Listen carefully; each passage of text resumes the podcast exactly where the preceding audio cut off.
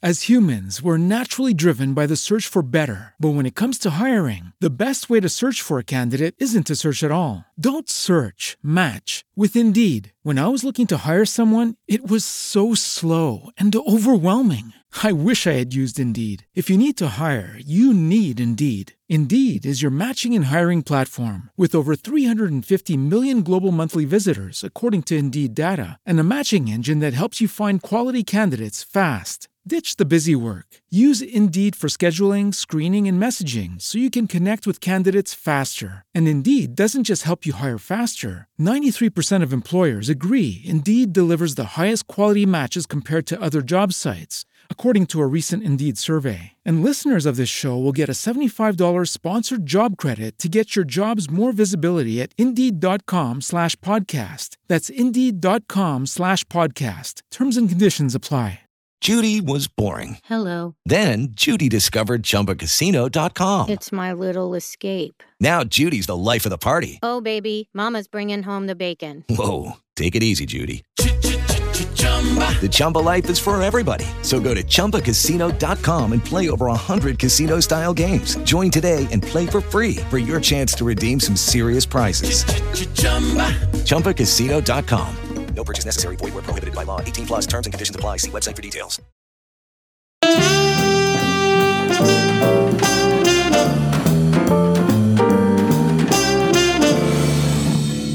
Ciao a tutti, benvenuti in una nuova puntata di Ottica in Fissa. Oggi affrontiamo una tematica scottante che è spesso diventata discussione, cioè l'analogico contro il digitale. Perché dico contro? Perché di solito troviamo due scuole abbastanza categoriche di pensiero, no?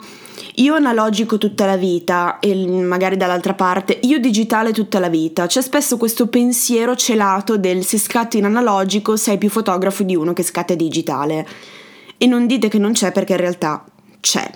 Perché esiste un po' questa differenza, nonostante l'analogico sia un po' morto, cioè morto detto con, senza cattiveria, però è vero che ormai è difficile andare a comprare una macchina fotografica analogica, di solito la ricaviamo dai nonni, dagli zii, dai papà o da qualcuno che in casa ce l'aveva, ecco, mettiamola così.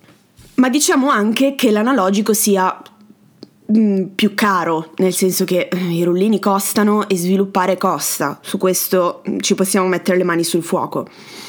Però chissà per quale cazzo di motivo se tu scatti in analogico sembra che ti sei applicato di più, che sei più bravo, te lo sviluppi da solo, che l'analogico è verità, il digitale è per cazzoni e lo possono fare tutti. Il digitale poi cominciano con i luoghi comuni, una volta era così, non esistevano i fotomontaggi. No tesoro, esistevano e come se esistevano, ma sei forse un po' indietro, evidentemente non abbastanza informato. Ah, l'analogico solo se sai davvero la fotografia lo sai fare. Vabbè, eh, ma la mia frase preferita, adesso con il digitale la sappiamo fare tutti una foto. Ah. Perché abbiamo questa mentalità del vecchio, dell'una volta, ma non solo nell'arte, eh? cioè anche nella moda. Esempio classico nella moda è un'altra cosa che viene spesso essere un po' ancorati al vecchio. Quindi rimaniamo proprio ancorati a queste mentalità. Buongiornissimo, il mondo va avanti. E allora volevo introdurvi delle considerazioni storiche, a mio parere molto importanti, che non vanno sottovalutate. Primo fra tutti Bartes, saggista e critico letterario, autore della Camera Chiara, libro mh, mm, veramente molto importante per un qualsiasi tipo di approccio alla fotografia che sosteneva che la capacità di alterare digitalmente una foto ha distrutto la condizione di base della fotografia, inteso come ciò che vedo si è trovato lì in quel momento, quindi la realtà. In pratica sosteneva che la fotografia digitale fosse in grado di mentire e poter costruire un'illusione. Ma la storia parla chiaro, i primi fotomontaggi, quindi creare qualcosa che non sia veramente reale o comunque dichiarare una menzogna, erano già di gran moda nell'Ottocento. Ad esempio, Henry Pitch Robinson, che risulta essere stato il primo a sperimentare il fotomontaggio nel 1857 agli albori della sua carriera. Sicuramente la fotografia digitale è più man- manipolabile, senza dubbio, ma questo non vuol dire che testimonia il falso. Grandi reporter hanno testimoniato il vero con il digitale e tanti altri fotografi hanno costruito un mondo parallelo raccontando qualcosa che non esiste, quindi magari hanno manipolato non in sé la foto, ma magari proprio la realtà. Quindi cosa cambia? Il metodo. Ma arriviamo alla parte più piccante, mettiamola così, cioè il confronto con l'arte. La discussione è coinvolta in prima linea perché gli spunti e i motivi che hanno portato a coinvolgere l'arte sono principalmente tre. 1. L'aspetto di elaborazione dell'immagine che il digitale ha reso più semplice. Tutto ciò era già realizzabile con l'analogico, ma richiedeva molto tempo e indubbie capacità. Con il digitale è sicuramente più semplice. 2. La tecnologia digitale rispetta il ruolo e la presenza dell'autore. Se nella fotografia analogica pareva manifestarsi una sorta di autonomia della macchina, in quella digitale si assiste, diciamo, ad un riscatto della persona o operatore, chiamatelo come volete, che scatta, che diventa in qualche modo autore. Anche perché nell'analogico c'è una componente di automaticità che rimane ineliminabile e quindi il digitale analizza il nuovo concetto uomo-macchina a favore dell'uomo. Punto 3. Trasfigurare la realtà. La fotografia digitale si dimostra mh, mm, geneticamente predisposta all'arte o comunque un'idea di arte che ritiene indispensabile liberarsi da ogni rapporto con la realtà. Quindi questi tre punti eh, possiamo mh, mm, dire che per quanto aggregati a una tecnologia nuovissima sono in realtà gli stessi argomenti già utilizzati da Baudelaire nel 1859 quando stilò un catalogo eh, critico di ciò che mancava alla fotografia per essere considerata arte. Le accuse che lui rivolgeva eh, a quel nuovo strumento che inten- intendeva entrare, diciamo, in competizione con la pittura eh, erano due. Un'estrema facilità produttiva, tale da non richiedere eh, quasi alcun intervento creativo da parte dell'autore, e una resa troppo speculare o oggettiva della realtà. Se accettiamo la glorificazione del digitale, dobbiamo per forza recuperare anche le affermazioni di Baudelaire e ritenere giustificate le sue accuse alla fotografia analogica. Se invece partiamo dal presupposto che Baudelaire potesse sbagliare, dobbiamo azzerare tutti i meriti attribuiti oggi al digitale. La verità è che le sue tesi non possono essere giustificate fuori dal contesto in cui sono nate. Era per lui assolutamente impossibile pensare di considerare arte un'immagine che si presentava come impronta speculare della realtà e ottenuta senza alcun intervento manipolativo da parte dell'autore.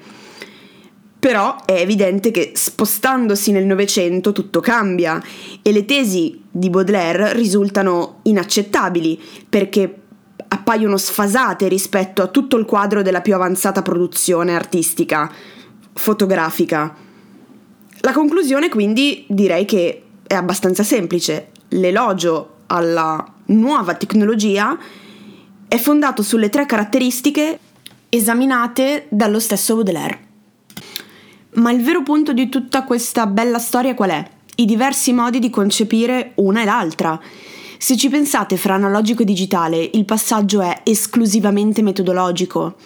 Il digitale ha una nuova identità e ha fatto riemergere un, un, pensiero che già apparteneva alla cultura ottocentesca. La fotografia digitale rimane fotografia, tanto quanto erano i fotomontaggi di Robinson realizzati a metà Ottocento. Il fatto che oggi sia più semplice farlo non mette in discussione il mezzo con cui lo fai. Certo è che bisogna essere molto capaci ad eseguire dei fotomontaggi. Parecchio noti sono gli erroracci incredibili che potete trovare aprendo solo Facebook, ad esempio. Quindi torniamo sempre allo stesso discorso. Metodo, che può essere fotografia analogica, fotografia di- digitale, mm, polaroid, tutto quello che volete. Pensiero, comunicazione, stile, arte. La fotografia può essere stravolta e lo poteva già essere nell'Ottocento. Molto spesso il discorso dell'analogico non trova mercato perché ormai siamo schiavi del digitale. È un discorso complesso, lo so. Con questo non vi sto dicendo di, abbandon- di abbandonare l'analogico, vi sto dicendo che praticamente non cambia nulla e la fotografia è arte, con qualsiasi eh, metodo voi lo facciate. Arte rimane, sempre e sempre lo resterà. Diciamo che mi ero preparata a un discorso, cioè questo era chiaro perché mm. fare questo, questo, questo tipo di analisi soprattutto con una base storica è veramente difficile, quindi mi sono dovuta scrivere la puntata e spero che non si sia sentito troppo che diciamo che andavo a leggere i punti, però volevo essere molto molto molto chiara perché questa non è una chiacchierata, questa è la storia della fotografia mh, mm, resa in pillole perché è veramente noioso pensare di ascoltare ore di storia della fotografia. Quindi in sostanza eh, spero vi sia chiaro quello che ho detto, se ci fossero domande eh, o dubbi in merito a, a, quello che è stato esaminato e detto nella puntata, è possibile andare su Telegram e cercare Ottica in fissa, dove sto cercando di creare un canale dove le persone possano chiedere direttamente, parlare direttamente con me in merito a quello che dico nelle puntate, se c'è qualche punto che non vi, che non vi è piaciuto, sulla quale non siete d'accordo o domande da fare in merito a quello che è la storia della fotografia o, o, anche semplicemente della fotografia in genere, mi farebbe piacere appunto parlarne direttamente con voi e ho aperto questo canale Telegram dove mh, trovate vabbè, sia il mio profilo personale Melissa De Bernardi che Ottica in fissa. Il contenuto extra di questa puntata non vi dico qual è, ma questo già lo sapete, e lo trovate su Instagram, chiocciolina ottica in fissa, e trovate poi, vabbè, il mio profilo personale dove ci sono le mie foto, tutto quanto, che è chiocciola Melissa De Bernardi. Per il resto, sento già una pioggia di commenti che arriverà perché io già me lo aspetto, ma sono pronta. E quindi ci sentiamo alla prossima puntata e ciao! As humans, we're naturally driven by the search for better. But when it comes to hiring, the best way to search for a candidate isn't to search at all. Don't search, match with Indeed. When I was looking to hire someone, it was so slow and overwhelming.